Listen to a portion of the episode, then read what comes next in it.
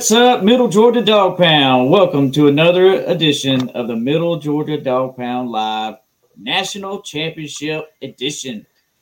Getting ready to preview this national championship game against the TCU Horned Frogs and our Georgia Bulldogs. And uh, we're going to bring it all to you tonight. We're Going to recap the big game against Ohio State and uh, bring you all you need to know about the TCU Horned Frogs and what it's going to take to get over uh, get over them and uh, win another natty back to back for the Dogs. Uh, good to see you guys, Matt, Kevin. Glad to have you guys on the show. Hope you guys be are back, doing man. I know Kevin's a little bit under the weather, and uh, we're just going to have to fight through it because we got a we got a natty to win, guys. Yes, Right sir. here. We, we were talking before we came on live that we are living in the good old days to where we will look back and relish these times. And so I'm going to enjoy every single moment of it. That is for sure. right. Well, but before we get into all of our good uh, videos and uh, stats to cover, I want to make sure that hit on a few housekeeping tidbits. If this is your first time on the show, we want to hear your comments. Want you to come on and uh, give us your comments on the show, but be able to for us to be able to show your name and your your face. Go to streamyard.com forward slash Facebook to get permission to show your comment on the show. We'll be love love to do that. Also, if you if you're interested in being on the show or you have a product or business you'd like for us to promote, please hit us up at Middle Georgia Dog Pound at gmail.com. Well, guys, without any further ado, let's hit that beautiful victory highlight footage. What do you say? Go for it. Yeah, hey, hey, they say they say have composure. Have composure. It's hard to do hard to do on an island. Guess what? Guess what we what? Got connection. We got connection. Takes care of that Sound. problem. We got connection. We got pull out the composure card when you need it. It ain't gonna be perfect. I love this team. I love this team. I love every one of you guys. You've given a ton to this program and a ton to each other. This game's about making it personal. Can I tell you something? Can I tell you something? I love each of you guys. You got me? Okay? I love y'all like family, like a son, and y'all know it. Got me? That's what it's about. Hey, tonight that's what it's about. It's about love for your brother. It's about making it personal.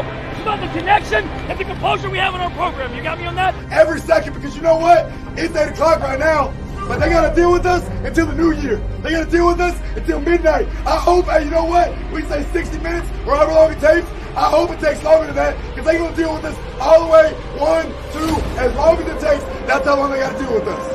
Tell them lock the gate. What they lock them, they know what lock them. Tell them lock the gate. They better lock them. You come to Georgia to playing games like this. You got me on that? You've been here before. You know what to do. You come out, dominate the the jump. Let's do how we do. Georgia football. Let's get this thing right, and let's go get a dub and get another national championship. Let's go.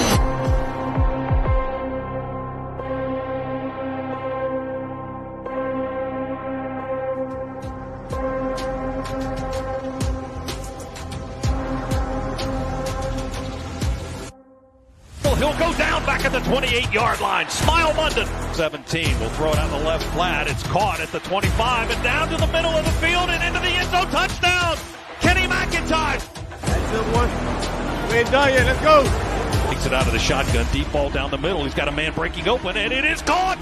14 yard line. Arian Smith steps over a man. Angles to the right. Try to push him in the end zone. They do. Touchdown. Ohio State easily coming down to the end zone and touchdown. Just way too easy there. Dogs go cover two.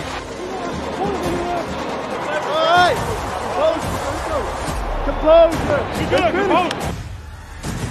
Hey, they say to have composure, it's hard to do on an island. Guess what? We got connection takes care of that problem. We got connection. Pull out the composure card when you need it. It ain't gonna be perfect. Bennett, he's going to take this ball and run it into the corner of the end zone. Touchdown! Pressure from the edges, we'll get him. Pressure from the back, he goes down. Oh, we gotta go out there, cut defending out. Let me know.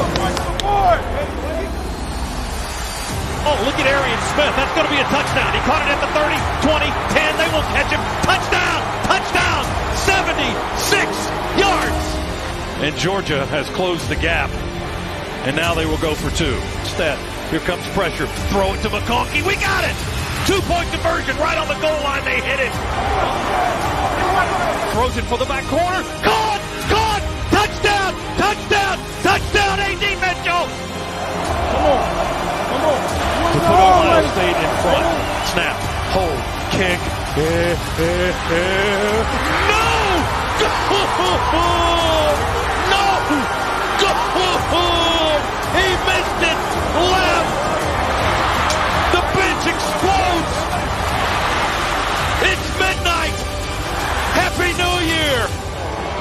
Y'all at the 90. We on our way.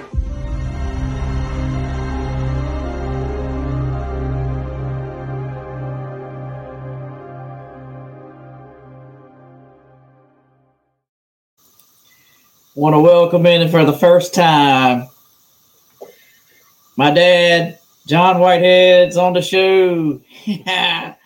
Joining the dog pound. You gotta pull you in, you gotta pull your microphone down so you'll be able to talk. Able to talk. glad to have you on. So this is the uh, first time I have a dad on the show. Gotta say he's a big Dodger fan. I know. Uh, beside my brother right there and Mr. Matt Pete. So so glad to have him on. Uh, get to get to uh, get his commentary from you know the the Peach Bowl and uh, what he saw for our, from our dogs, and uh, looking forward to hearing from him. But guys, tell me what you guys learned about the dogs after the Peach Bowl. I mean, what what did you learn about this team, Matt? I mean, not to sound discouraging, but I didn't really learn anything. I learned that these boys, I've always known these guys don't give up. We've seen that from last year and all the way this year. They don't give up. They're always going to fight. Stetson always going to have some times where he's to, you know, need some needs needs some motivation, and he does it, and he and he wins. And uh, the defense is kind of surprising. I'm not to lie. Uh, I mean, that's more of a coaching issue than the player issue. If I'm being honest with you. Uh, but we've learned this that people have figured out the defense. I mean, I think that's what we kind of have figured out that um, over the over the 13 games, um, these teams have been, have really figured it out. Uh, now, can this team come in here on eight days and, and figure it out to, to be to do what Ohio State did in 30 days? I don't. I'm not sure that's the case, but we'll see. Kevin, what about you, buddy? I'm in agreement with Matt. Uh, this is not something that is new. This was uh, a statement that Matt used that I've been using all year long. This is my resilient defense. Uh, sometimes it didn't look pretty. We got schooled over and over again in this game, but these guys never kept, never quit fighting, never gave up, never said enough is enough. Uh, they fought through the whole thing. And go stop, long yardage field goal, and and that's that's what sealed the deal is keeping them out of easy field goal range. Yeah, I agree. I agree. Daddy, what did you think? Well, I didn't. Uh, I think that the games are reversed this year. Last year, Alabama gave us the fit in the championship game. This year, Ohio State gave us a fit, and we had to win the fourth quarter. I don't believe Monday night we're going to have to win the fourth quarter. It'll be over before the fourth quarter. I agree with that. Yeah, me too. I totally agree with that. Uh, if, if we we don't want to we don't want to have a game where we're in the fourth quarter again uh, and ha- having to fight back. Uh, I think we were talking about that right before the show. Uh, I think it was what uh, Georgia Tech, Matt's what you said in like 2014 or 2013 was the last time that Georgia came back from two uh, being two touchdowns down in the fourth quarter. So uh, we don't we don't want to have to do that. Uh, we want to get this thing well in hand. And, and, and another reason why we don't want it, and, I, and we'll get into it, is TCU is well versed in coming back, right? so we definitely don't want to have that those issues. Uh, what was the play of the game, uh, Matt? What, what did you take away was the was the pivotal play of this game? Well, if I, if I can share two, I'll share two. But my ultimate one, I think, honestly, is the is the uh, is the timeout that Kirby pulled for the punt. I think that honestly, that's that that saved that saved the game for us. And my ex, ex other part that no one no one's been talking about the two point conversion from a McConkey. I mean, you don't think of it, it was just two point conversion, whatever we scored touchdown anyway, but that gave us that one point edge. So it wasn't we weren't in a tie game where we had to score again. All we had to do was stop them, Yep. and and put them in again like like Kevin said, put them out of field goal range or make it hard for them to actually do that ball. So it's one thing to be tied and okay, we can you know they, they can be a little bit they can the offense can be a little more tighter because you know we're going into overtime if we don't get this. But no, they know they had to score, so they put a little pressure on them. So the two point conversion to me was a big deal. I, I'm glad you mentioned those because I pulled both of those down. So let's let's rewatch it. And it's a fake. The ball is snapped, and it's Rossi. They called a timeout. Oh, Georgia just had a timeout called. They sniffed it out. They sniffed out the fake, and Smart does a smart thing. Looking at here's the center, and look, there's nobody over here. Nobody. So they direct snap to Rossi because everybody was aligned to the right.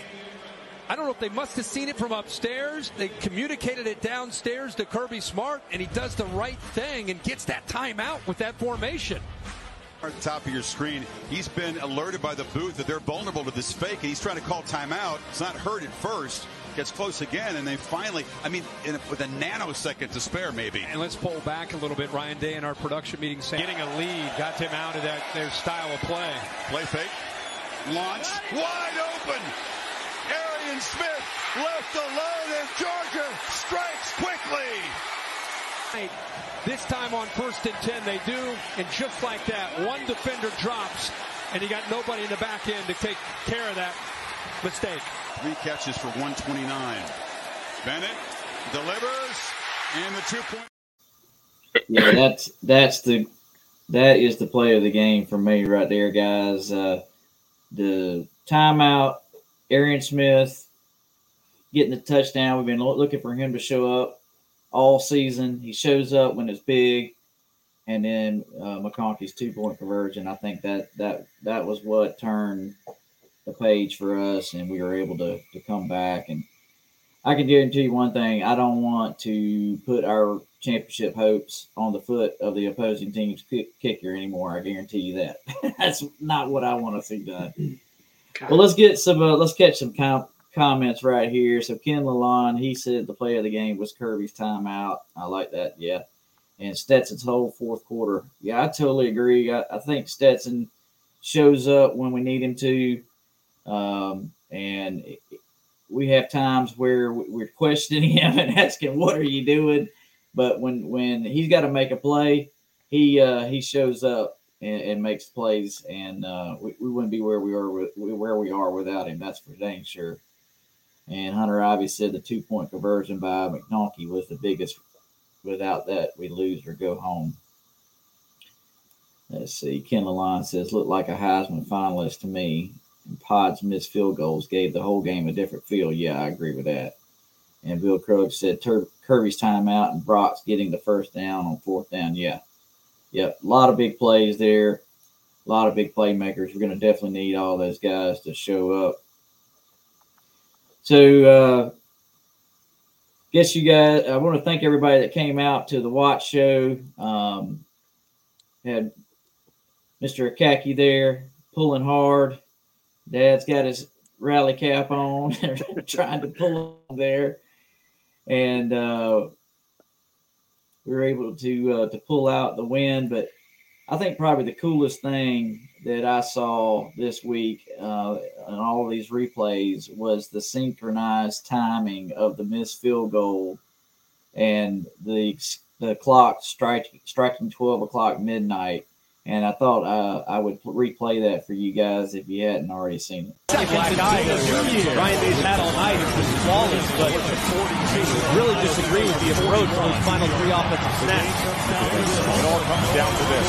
It all comes down to the grad student, Noah Ruggles, the kicker for Ohio State. Arnold snaps. Yes, Minnesota comes to 15-yarder to take the lead. Eight seconds left. Snap, hold, kick, ripping, and it is no good. It is no good.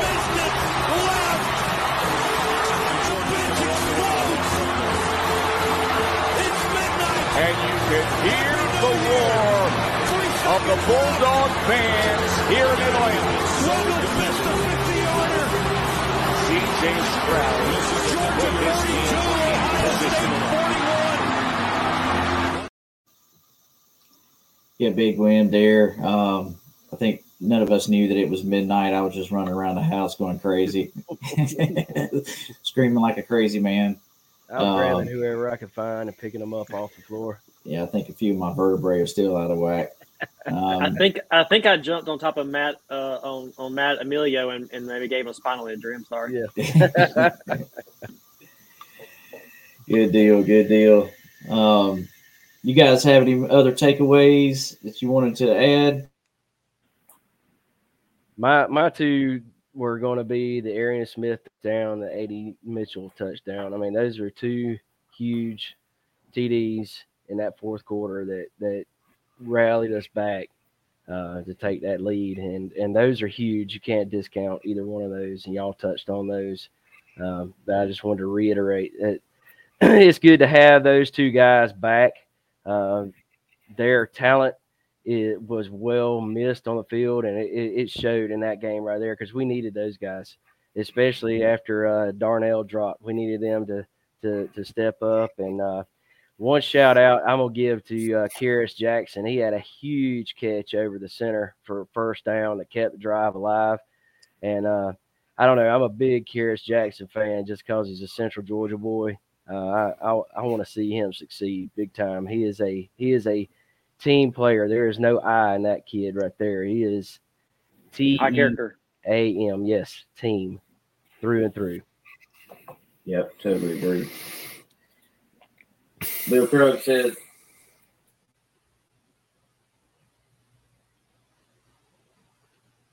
Lost your mic there, bro. uh, uh, Bill Krug says, Bullard's hit on Harrison. Ouch. Laugh out loud. What did you guys take away from that? I mean, what did you guys think it was a, a targeting uh, penalty or no? No, I didn't Yeah. think it was going to make it to the end zone. I thought it was going to be out, out of the end zone. So I'm glad he did it. Be, be honest with you. I mean, ultimately, even if if it wasn't targeting, it probably would have been a touchdown. So I mean, I'm glad he had the he had the the mindset enough, focus enough to know, hey, that ball is in bounds. We need to put a smacking on this joker.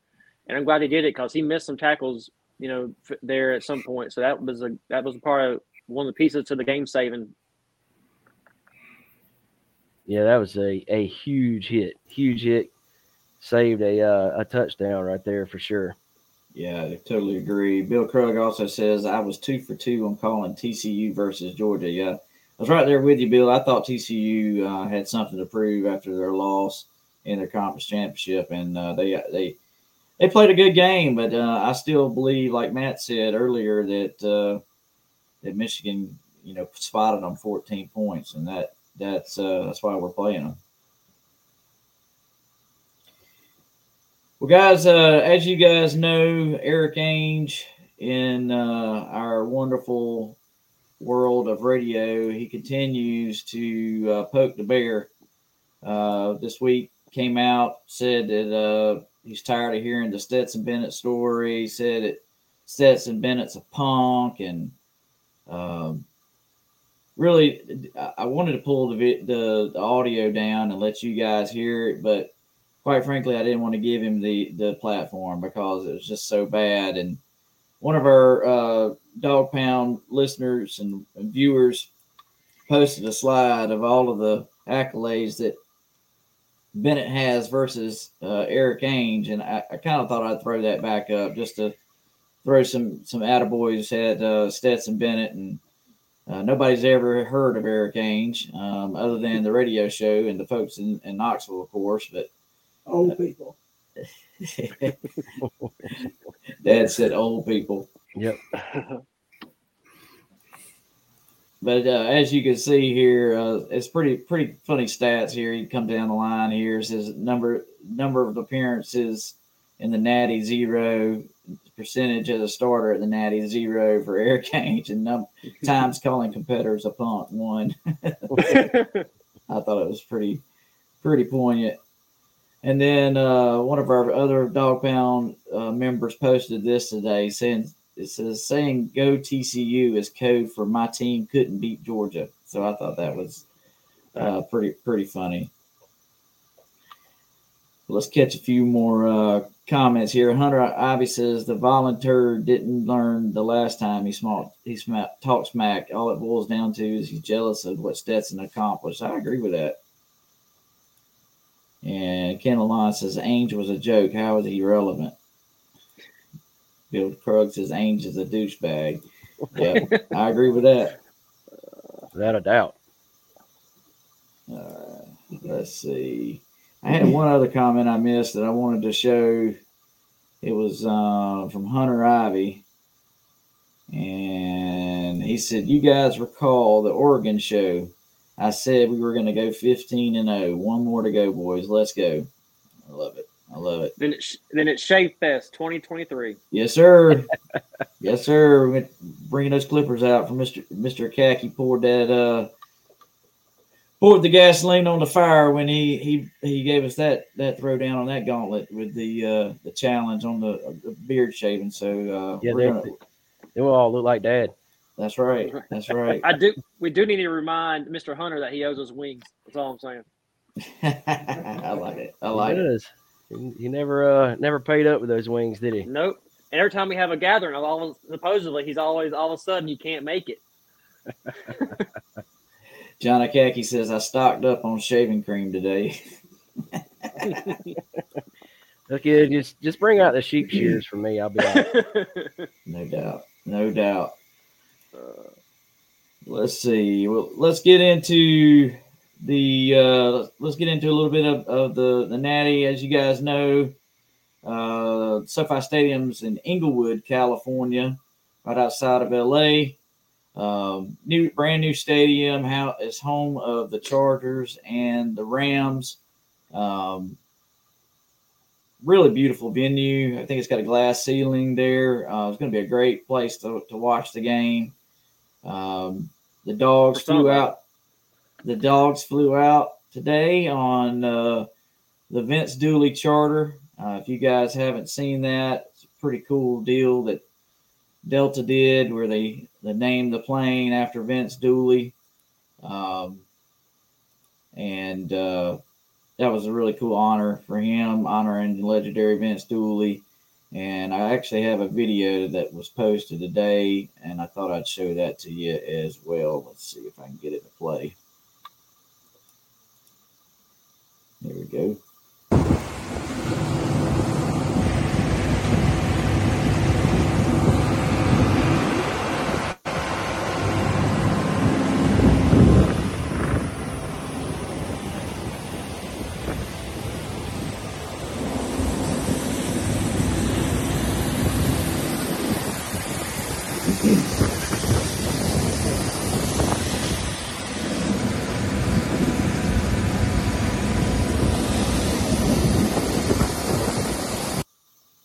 Just a pretty neat deal there that the that uh, Delta did uh, to honor Vince Dooley, and Delta keeps uh, keeps. I saw this on a billboard as we were traveling to Atlanta uh, the other night. Um, it says "Bring it home, we double dog dare you." I love it. I loved it. I was like, "Oh, I'm getting that," and uh, and using it on the page. I, I, um, really pretty cool thing that that uh, Delta did, and um, as you guys know, there was, I don't know what the rule was about tailgating, but that's been a big stink about tailgating at the SoFi Stadium.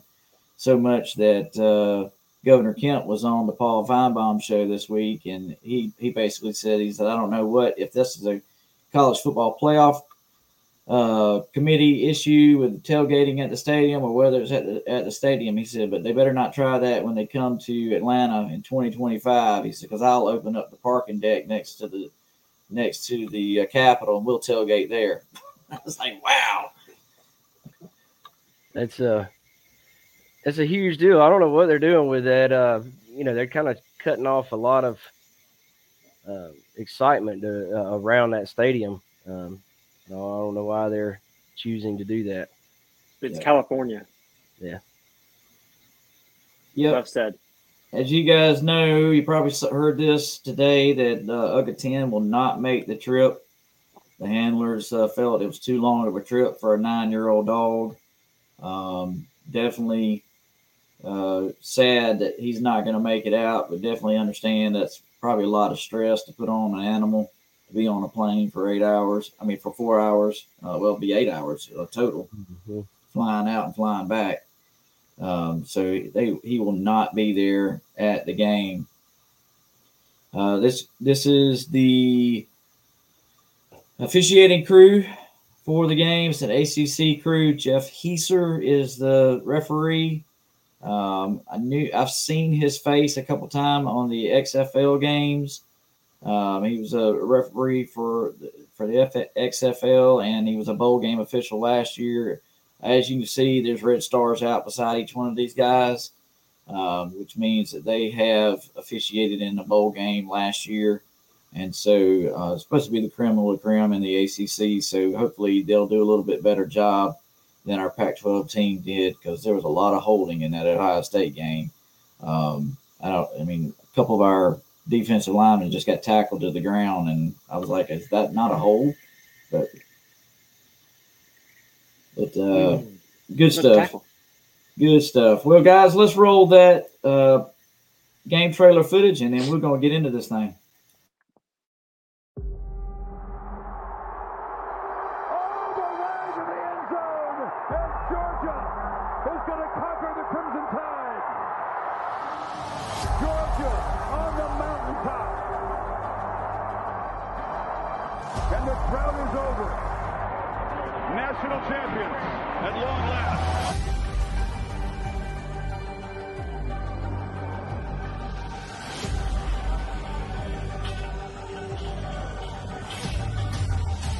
Asked the question, how does it feel to be hunted? We will not be hunted at the University of Georgia. I can promise you that. The chase must be as gratifying as the capture. The journey must be as gratifying as the destination. Look yourself in the mirror and ask yourself, what can I do for this team? With all the work he putting in that nobody filmed, nobody recorded, nobody knows of. Putting in that work. Show me where the work is, coach. Let's get to work. He'll go down back at the 20. Kenny McIntosh took it to the house. Huge answer right there by the dog. Caught! Caught! Touchdown! Touchdown! Touchdown! Champions do extra. Are you doing that dirty hard work in the dark? You have brought it all the way to this point. It started in here. It's going to finish in Cali. You got nine days to be legendary. Yep, we are there. We're in Cali. Dogs made it out this afternoon. Heard from Kirby, um, and they are going to be rocking and rolling, doing a little warm ups in the uh, warm up practice this, evening, and then we'll be uh, in full practice tomorrow, uh, getting ready for the game. So, uh, as you know, we're facing the Texas Christian University Horned Frogs. If you guys didn't know what TCU stood for, um, and that slide is not right. This is the right one. The horn the horned frog is actually a lizard. It's also called a horned toad or horny toad or a horned frog, but it's neither a toad or a frog. Popular name comes from the lizard's round body and blunt snout, which give it decidedly a bacriac, bac, batriaction. Ah, I can't even say the word. Anyway, you guys get the under, you get the the uh, gist of it that it looks sort of like a frog when it's really not a frog. Sonny Dykes, TCU's head coach. Um, he was offensive analyst at TCU in 2017 and went to SMU, and then came back to TCU this year and uh, has performed admirably. Uh, I think TCU has a lot more uh, offensive weapons and defensive weapons than everyone thought that they did. They've got some good talent on this team. Obviously, uh, for them to go where, to be where they are in the, in the college football playoff, they are a formidable foe, and we can't take them lightly. That is for dang sure. So, Mr. Matt, I'm going to turn it over to you, sir. Take us away and uh, give us the uh, the offensive highlights that we need to uh, to be aware of. Yeah, so I mean, just to continue talking about you know Sonny Dykes, their head coach. I mean, this is his first year as a head coach, which that's I mean incredible. They went like five and seven, six and six, and then five and seven again last three years, and all of a sudden go from that to undefeated regular season and then now a national championship. I mean, it's an incredible job by that by that head coach. So as we kind of start out, uh, let's talk about the overview of this of this offense. So this offense um, is the number uh, five total um, offense based off of yardage and points um, uh, in the country. So number five is pretty, it's pretty stout, 41 points a game. That's pretty good. Uh, even you know, no matter who you're playing, I know maybe you know, say it's the Big 12 or Big Nine or whatever they may be called this week. Um, that's still pretty good. 41 points a game. Uh, that is the uh, 24th um, passing offense in the country and the 19th um, rushing offense in the country. So it's, it's pretty balanced there. You know, they're t- you know the top 30 of the country for both those uh, uh, those parts of the game. So that's really good for them. Uh, I will say though, on the other aspect of it, they are 68th in red zone offense. So we're seeing they're very high scoring, but a lot of those scores are coming outside of the outside of the red zone. They're long, explosive plays that they have been able to capitalize on this year. They are 41 in time possession in games. Um, they average about 31, 31 uh, minutes a game. So just a little bit over than, than over half of, of the game of time of possession. So as we get into the players, you can look here. We all know uh, Max Duggan. I mean, if, if I wasn't if I wasn't playing against him, I'd root for this guy. I mean, I'm just being up front honest with you. He is a a a hard working blue collar guy. Um, comes from a small town. Um, he is just a high character guy. You want you want to um, support and you want to and, and, you want to root for. Um, too bad we will not be rooting for him but at the same time, this guy is an incredible athlete. He was a Heisman finalist. He's got a little bit over 3,500 um, passing yards this year, but also has um, 870 rushing yards. So he is their third leading rusher on the team as well. So that's just an aspect of his game that we're going to have to look at and have to be planning for. Is that you know like last last week playing Stroud, we knew he could run, but he doesn't want to. This guy will run and wants to sometimes. And he does, he does not slide. This guy will barrel through you to get extra yards. He lowers his head. He sacrifices his body. He plays every game like it is his last game, and that's that's hard. Sometimes you can't coach that. Um, you can't have that. He just has it, and his players see it, and they play for that. So it's really incredible what he's done uh, in the beginning of the year, not even knowing he's going to be the starter or not, and is there um, done a, a, phenomenal job. He's got six uh, interceptions this year. Two of them came last week against Michigan. So technically, only four interceptions this entire year. Pretty efficient with the ball. Um, so that's that's pretty much his stat history. You guys have seen what he can do. He's really he's a really hard working player. Doesn't give up. And leads that team really well. So as we get more into the running game, of these next two guys here, we have Miller and I don't want to say this. Uh, D uh, Demar Demercado. I'm sorry, I don't know if I mis- mispronounced that, so I apologize. Um, but uh, we've heard some rumblings here that Miller is injured. He got injured in the last game. I'm pretty sure he's going to play. Uh, this guy has almost 1,400 yards rushing this year. He's got 17 touchdowns. He averages 6.2 yards a rush. That's incredible. Um, he has a little bit of, of, of passing yards. He has about 116 yards um, receiving. So I mean, he's he's an element, but not like their main guy for when it comes to passing of the backfield. This guy's a hard runner. I mean, you look at his size there; he is pretty stout, solid built runner. Uh, but he got a little injured in his knee. I'm pretty sure he's going to play. They're they're playing it off like he he's a questionable. That guy's going to play. This could be his last college game. Um, this is probably he's probably going to play most likely. Um, but his backup there, the guy's name I had a hard time. uh, Demercado. Um, this guy came in last week on relief help. Uh, he's this year he's had 200. I'm sorry, he's had 622 yards um, with six touchdowns. But this guy this guy came in and ran for 150 yards last week. Solid runner, has speed at the end of, at the end of his uh, at the top end of his speed. So pretty good player. You saw him burning um, um, uh, Michigan there in some of those long runs last week.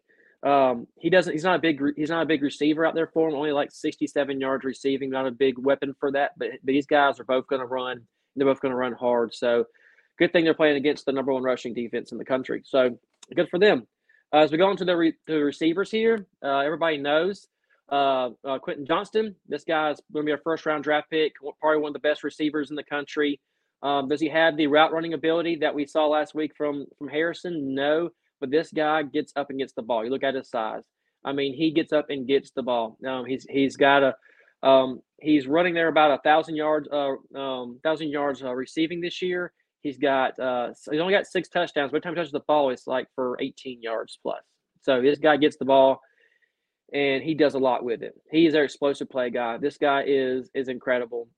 Like I said, he's going to be a first round draft pick easily. Last year, he only I think he had like 40, 400 yards last year. So this guy is really taking a huge step with this team in this offense. So he is going to be a massive weapon. Next two guys that we have here are Barber and Davis. Um, Barber is our second leading receiver, 605 yards, uh, five touchdowns, average still averaging 16 yards, and then Davis as well. I got him up here. I know, uh, I know their main their main key target is going to be uh, Johnston. We're very much aware of that. Uh, but here, 430 yards, uh, five touchdowns, average 11 yards plus a catch.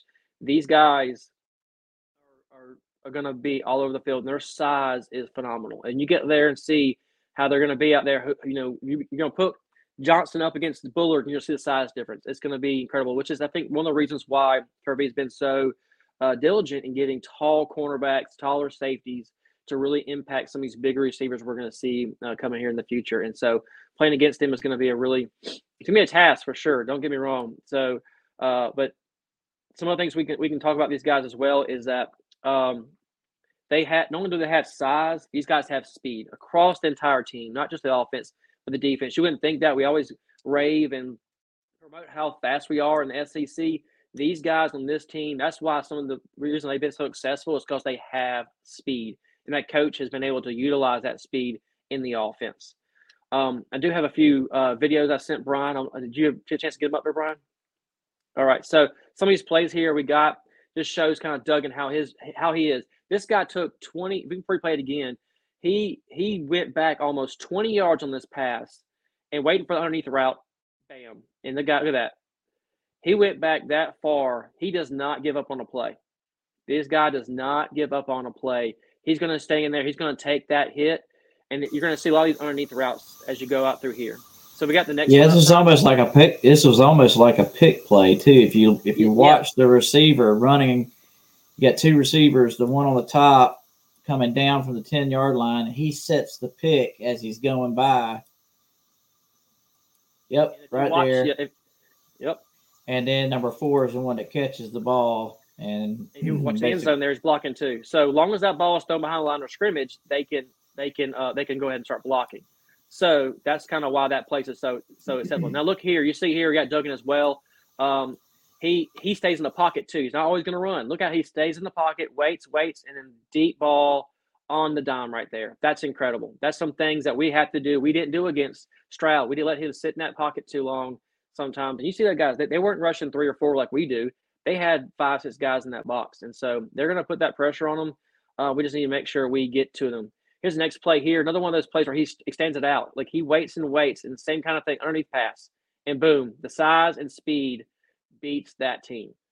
I mean, these guys, I mean, these guys have that speed. You guys don't think about it. That's why tackling is such a big, big commodity for us as we move into this game. We have to make sure we make tackles. We cannot afford that because uh, Duggan's going to be he's going to be willing to get hit. He doesn't mind getting hit. It may even make him even better. So we have to make sure we do hit him, put him to the ground, and the ball has to go with him. So there's some of my main uh, my, some of my main components to the to the um, offense. The last two things I'm going to mention about this offense is that they are 47th in the country in sacks allowed. They've allowed 24 sacks this year with their offensive line who is veteran, seniors, and junior offensive linemen. They have allowed 24 sacks this year. So there's a chance, even though our pass rush isn't great, there's a chance for us to continue to get uh, some pressure on him and close that pocket on him and get some get some get some uh, get some sacks if they don't try to do the whole pass pass out fast. Um, the other thing is they've had seven fumbles this year. We have to produce some turnovers. Not let them just happen. We need to produce those turnovers. So those are my key, my main key uh, components to the to the game. Other than that, I'll give it back over to you, Brian. Thanks, man. Hey, good job, buddy. Uh, Kevin, what do you have for us on defense, man? All right, I'm gonna give you a little overview of this defense to begin with. Uh, this is the number 80 ranked defense overall. Uh, they allow 5.53 yards per play and average uh, 395 2.3 yards per game is what they allow. Uh, they run a 3-3-5 defense. Um, it's not a traditional defense that we see in the SEC whatsoever. Um, uh, Arkansas ran it against us last year. I think we handled their their defense pretty well in that game. Uh, we all know how that one turned out. And Samford ran it against us this year, um, and we also handled their defense uh, pretty well.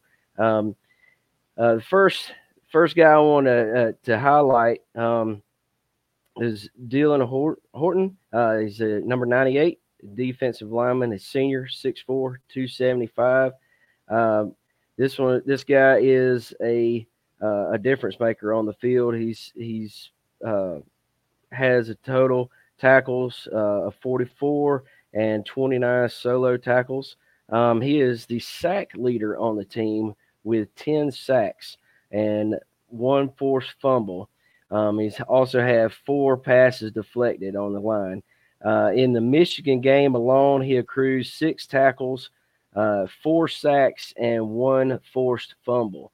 Um, so that that one fumble there that is it came in that game in the biggest game of the year for them so far. the, the, next gentleman, uh, move on.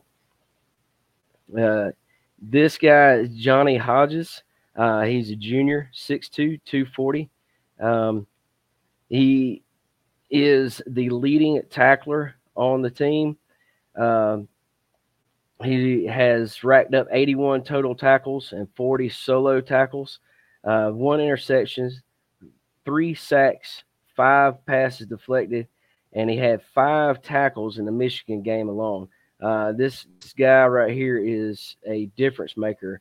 Um, you you will hear his number called on the field quite frequently. Uh, they like to take these linebackers and stuff the holes uh, when they do that three three five. They the linebackers uh, stay back and they come in and just fill the gaps that the uh, defensive line leaves open.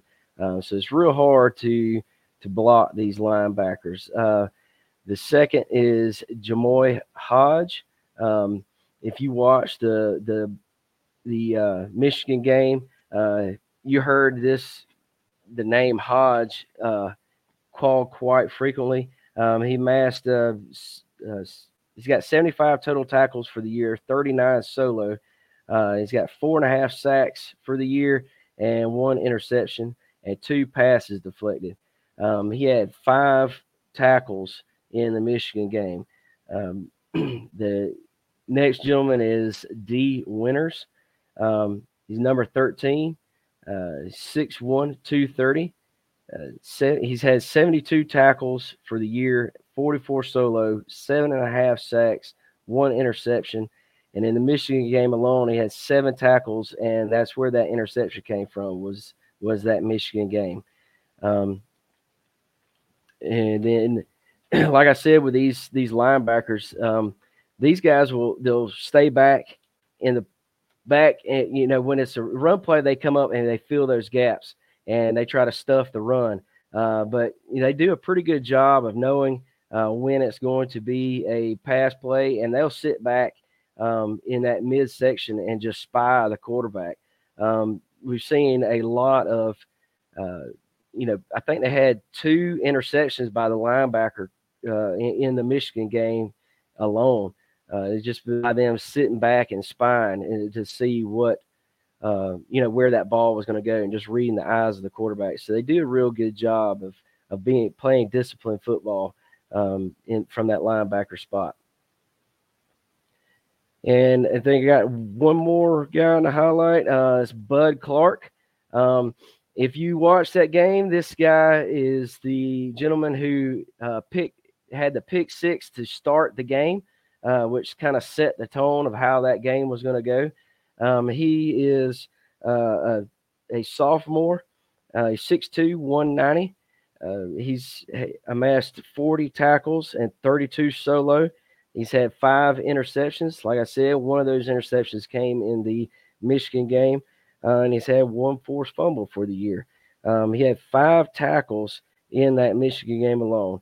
Um, this kid, I was watching him on the field. He he gets a good jump and a good read on the ball. He's quick on his feet. Um, so Stetson's got to be really, really careful where he places the ball over uh, across the field um, because this kid can can move across and, and get a jump on it. Um, that interception, uh, and I think I've got a video of it, Brian. If you could get to that, is the very first one that I sent you.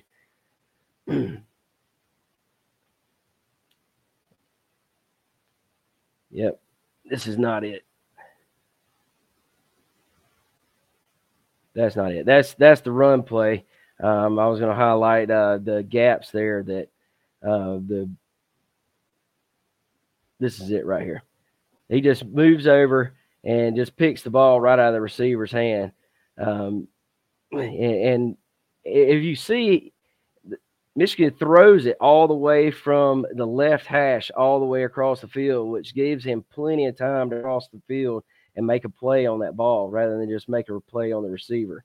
Uh, this is something that uh, you know when Stetson's under pressure, he's been known to do is take a chance and sling it across the field. We got he cannot uh, step into that into that uh, that realm where he's going to try something dangerous like that, or or he could potentially get picked off.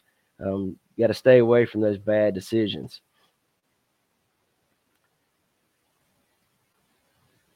Yep, this is this was kind of just set the tone of how that game was going to go. Uh, if we go on to some of the other videos there, Brian, uh, I wanted to highlight uh, some of these gaps uh, that they're leaving um, in the run game and on the edge. Uh, I think I was sending you some messages where um, it, it seems that Michigan was having better success of hitting the edge like right there. I mean, he picked up, I mean, it was four yards, but if you watched that game and they were trying to hit that middle, those linebackers would come up and fill those gaps and shut down that that run uh, up the middle. But it, uh, off the edge, they were seeming to have better success. And as we moved on through further through the game, um, they were having success with the quarterback sneak. He was just keeping the ball um, this is another edge run by the running back. He picked up eight yards or seven yards there, eight yards for the the the first down. Those are the things that we got to be aware of, and I'm sure Kirby has seen this. Is they have better success running the ball on the edge than up the middle. This is that flea flicker uh, that they sold out on. It pulled the safeties up, um, and it caught them sleeping. Uh, this was an excellent trick play. Um, something to be aware of. The linebackers pulled up, the safeties pulled up, and left this guy wide open down the field. Um, as they moved on during the game, um, they've extended their uh, running game to the quarterback, and the linebackers come in. Uh, they leave the middle of the field wide open, and he and he just takes off down the field. And the very next play was another quarterback sneak, which which um, scored them a touchdown. Uh, so that's something that we can uh, benefit from with Stetson's legs and uh, use that to our advantage. This is just a little uh, uh, chart I wanted to show and highlight their depth chart. Um, it, they do have a lot of uh, veteran players. As you can see, there's a lot of juniors and seniors and sophomores on here. Um, they're not young. Uh, they they are well experienced. Uh, a lot of uh, transfer players. Um, they actually got one of our guys um, that transferred in. Um, I'm trying to remember his name. Uh, his name escapes me right now. Um, anyway, he uh, got one of our defensive uh, linemen, and he transferred in, so that's going to be a help in their favor because he's seen this defense um, through the years being there at Georgia. Uh, he was there, I think, two years, and then he transferred out this year. Um, so he's seen it and done it. So he, he will be a big help uh, uh, for his offense. Uh, but that's basically my highlights on the uh, on the defensive side there. Good deal. Good deal.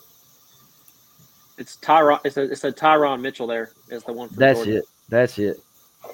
One thing that I took away from that TCU game is that those DBs that they had, they've got some speed, man. They can move, they fly around and get up, get. They can they can get home They do. quick. Let's just just put it that way. They can get to you quick and they hit. They're not afraid to be physical. Um, that's one thing I took away from that game. Um, Dad, did you have any anything that you wanted to add? Who me? Yeah. Okay. The only thing that I see is that you know you got to go back to all year long. They played poorly, te- poor teams. They played good teams, and they well, the other teams were always in the game. Always. I don't know very many times that TCU just blew some people out. And I know that I've heard somebody say that uh, Texas was favored against them, Oklahoma was favored against them, uh, something of that nature, and, and they still won. But, you know, they're not uh they're they will win games and they did win games but they weren't by tremendous amounts so if our defense can step up i don't see us having any problem Yeah, I totally agree with that. Uh, one thing that I, I, I if you, we can't take away the fact that they've they won five. I think it was five of their games in the fourth quarter or in overtime. Um, and so uh, I know we mentioned it earlier in the show. We don't want to get into a fourth quarter shootout with these guys because they have proven that they have the mental fortitude to stand up and fight back. And we don't want to get to that point. We want to go ahead and put the nail in the coffin at halftime. We don't want to be into a shootout with them like we were against Ohio State. That is for dang sure. Uh, let's catch some uh, comments here real quick. Let's see. I don't think I've got any any comments. No new comments here. As you guys know, this was the the four we've taken care. There's two uh, two gone, and it's just and TCU left on the board. Um, what I got a couple questions for you guys. I'm going to throw this at you. I know we we talked about it a little bit before. You guys buy the fact that Georgia's a two touchdown favorite. I think we opened at 14 points. I think it's down to 12 and a half was the last time I looked. Um, do you guys buy that we're a two touchdown favorite in this game? Matt, I'll go to you first. Uh, I don't. I think it's that's all based off of paper, and we don't play games on paper. I think that's just how it is. I mean, these guys. I mean, you look at all the statistics, like we just showed you. I mean, all the statistics they have out there. Georgia leads pretty much every one of those statistics, and we got the better recruiting classes. We have all this stuff, but we don't play games on paper. Just like what what John just just said there. Um, these guys have found ways to win games, and we cannot discount that. You can't. I just I don't I don't agree with it. Is it possible? Yes, but I don't. I think this is too big of a game for the, for them and too big a game for us uh, to let that just happen. Yeah, I agree. Daddy, what do you think? on how well the defense plays. I think the offense is going to do fine. They're going to score 40 to 50 points. If the defense can keep, uh, you know, I hate, I, I, I said I didn't see how LSU could score 30 points, and I certainly didn't expect Ohio State to score 41 points. So if the defense can step up and keep them under 30 points, there's no way they can win this game. Yeah, I agree with that. Kevin, what you think, buddy? So I'm gonna I'm gonna buy into it mainly because I thought that it was going to be a bigger blowout on our side against Ohio State, and Vegas had it right, man. Uh, and and they tend it, it, they've been more right than they have not been this year, and I, I'm going to go with it. I think that they're going to be uh, they'll have two touchdowns, if not more. I agree with it. Let's see. Hunter Ivy says TCU hasn't played any time like UGA when it comes to resiliency and the willingness not to give up. I don't know about that, Hunter. I, they fought back in several games that I didn't think they were going to win, and I know Matt he he every week he would when we t- have TCU on the board as one of our games. Matt would always say, "I'm not pulling for TCU. They always lay an egg." And they've continued to win every single game until their nat- their conference championship. And uh, they had something to prove this last game. But one thing that that uh, TCU showed me is, uh, and, and Matt covered it, was that that quarterback he puts the team on his shoulders, and he's going to put it all out there. He's going to give it give it everything he had, and uh, I, I that that's the thing that makes me nervous is is Max Duggan. Let's see. John Akaki says, "Get Dad a better flag." I don't know about that. Don't dis don't agree with that at all. I think he's got the best flag there is right there behind behind him. Uh, you know, minus the a back to back natty. Uh, that's the only thing that can be better. Let's see. Ken Lalonde says Georgia offense is going to go nuts. Second game with the whole with the whole receiving corps. Yeah, I agree with that. It seemed like uh, maybe our um, our uh AD Mitchell was uh, missing some on his routes. Did you guys feel that way? I think it's just a part of him uh, missing so much time. Uh, he's trying to get himself back in the rhythm.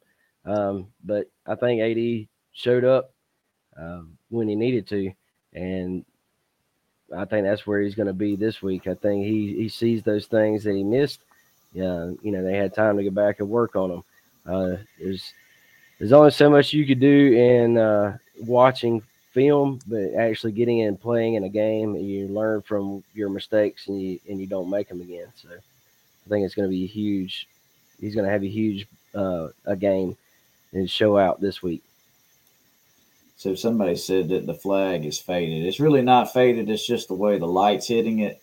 Um, it's a brand new national championship flag. It's one I had hanging behind me all uh, after we won the Natty last year. Uh, that it, it's just the way the lights light is hitting it. So, all right, TCU wins this game if Matt. It, if the if the Dawgs turn it over four times. I agree. Well, three times. Agree with that. Three times.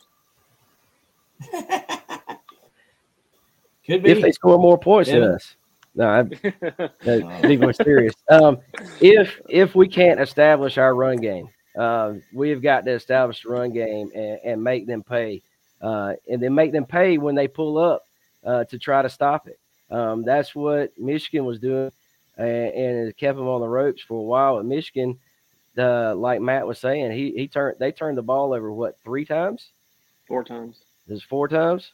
So it's it's three turnovers and a turnover on downs. To Yeah, I mean times. they they they shot themselves in the foot. It's hard to recover from that. Um, so uh, you know we've got to have a big game uh, from our running backs and our tight ends, and then make them pay down the field with our receivers. And that, I say that with tight ends, not just receiving.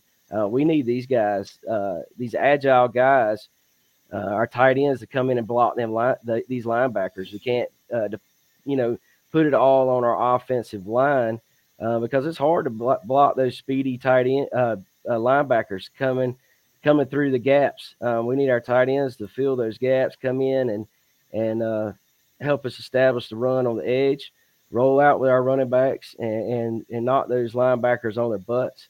Uh, we know we got him. I hope Darnell is uh, is healthy because if if he is, he's going to make them linebackers pay. Along with Brock, I mean, he's a big guy. He just looks small next, standing next to Darnell. Um, so we need all those guys. Um, throw Delp in there. He can block. Kid can block. Um, uh, uh, so we just need a big guy, uh, a big game for them to. I think I, I, the biggest game is going to be our tight ends overall. Yep, I totally agree. Uh, Speaking of uh, Darnell Washington, I don't know if you guys saw it, but I posted the video of him getting on the bus today. He had no boot on. He had no uh, crutches. He wasn't wincing when he walked. He looked fine to me. I think he plays in this game, and uh, he may have the best game of his career this time this this uh, this Monday night. So, Dad, what do you think? Uh, TCU wins this game if Georgia gets back on the plane and flies back to Athens. Good answer. Love it. I don't think there's any way TCU can win this game unless we really just lay down and let them run over us. And that's the only way they're going to win. Yeah, I agree with that. They're pretty beat up. That is for dang sure. Um, they, they they took some hits in that Michigan game. Let's see. Let's get some comments. Hunter Ivy says the turnovers versus Michigan is why uh, TCU's playing for the Natty. The difference in the Michigan game was TCU capitalized on the turnovers. Yep, agree with that. Uh, Hunter Ivy says TCU wins if they win the turnover battle or if they can establish a run game. Uh, Ken Lalonde says uh, TCU wins if hell freezes over. what were you going to say, Daddy? I don't even remember, uh, but I was, with that with that last one, I would say, well, it did for the Falcons one year, so they went to the Super Bowl. I, I don't think that if Georgia can keep from making turnovers, that's going to be the difference in the game because Michigan lost three points down there when they went on fourth down. They did two pick sixes. That's 17 point swing right there that Michigan should have had 14 off the scoreboard for TCU and three more on the scoreboard for them, and they'd have won the game by 10 points. I don't think we're uh, going to do that. Yeah, I agree with you. Totally agree. Uh, John Akaki says John is the bomb. TCU wins. I think this is Robbie. TCU wins if UHA beats itself like Michigan. I think he meant UGA. Gotcha. Uh, yeah, he did. That's what he said. UGA. so, yeah, definitely to keep uh, Damar Hamlin in our prayers. I saw they were able to extubate him today, and he's breathing on his own, and he has all of his cognitive abilities, so he did not suffer any sort of brain damage from that episode. Um, so his prognosis is good. So that that's a good thing. Very good thing. John Akaki says, keep it light, man. 15-0 is in sight. Yeah, I totally agree. Totally agree. All right, last question, and then we're gonna get we're gonna shut this thing down. Georgia wins this game if Matt. I'm gonna pull a John if they walk out of the tunnel. I like it. I like it, Kevin. Yeah, if they just come out and play Georgia ball, they play that smash mouth Georgia football that we know they play. They can play. Uh, I mean, let's be real. They they played it last week um, because Ohio State gave us a run for our money, and these guys they said okay, and they stepped up, and they they come back to fourth quarter and punched Ohio State in the mouth. I mean, just hard. That's that's what they've got to do. Just come out and keep playing that hard nosed, composed Georgia football that we know they can play. Yep, I agree. Yeah, Georgia played a B plus game for three quarters, right? And then we had to give our A plus effort in the fourth to have a shot, and uh, we got the shot, and we're we're we're going back to the Natty, and so I, I say if Georgia can even play the A minus game against TCU, we, we're going to be a lot better off than we were the last game. Dad, what do you get? What do you say? UGA wins if what? If the tight ends show up and catch, you know, run good routes, and uh, you know, they don't turn the ball over. And another thing is they didn't expect C.J. Stroud to run, so the safeties dropped back to uh, Griffin, Georgia, and they were back in the back and gave C.J. Stroud tons of yards to run. Well, they know that this quarterback is going to run, so they're not going to do the same thing they did last week. They're going to be waiting on him. So, you know, that's what they got to do.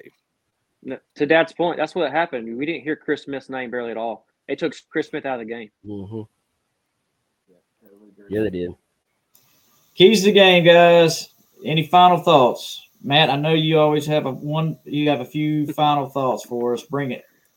So I really think ultimately, I know I just joked about just coming out of the tunnel. I mean, we need to, and like I said, I'll, I'll piggyback off what, what Kevin's saying. We need to win the day, not just the game, the day.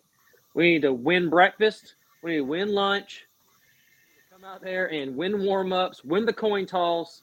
Everything we need to do is, it needs to be like the first game we watched against Oregon, where everything is just on point. By this time in the season, I know everyone's beat up, but you set a set aside the hurt and the pain and the soreness for this game.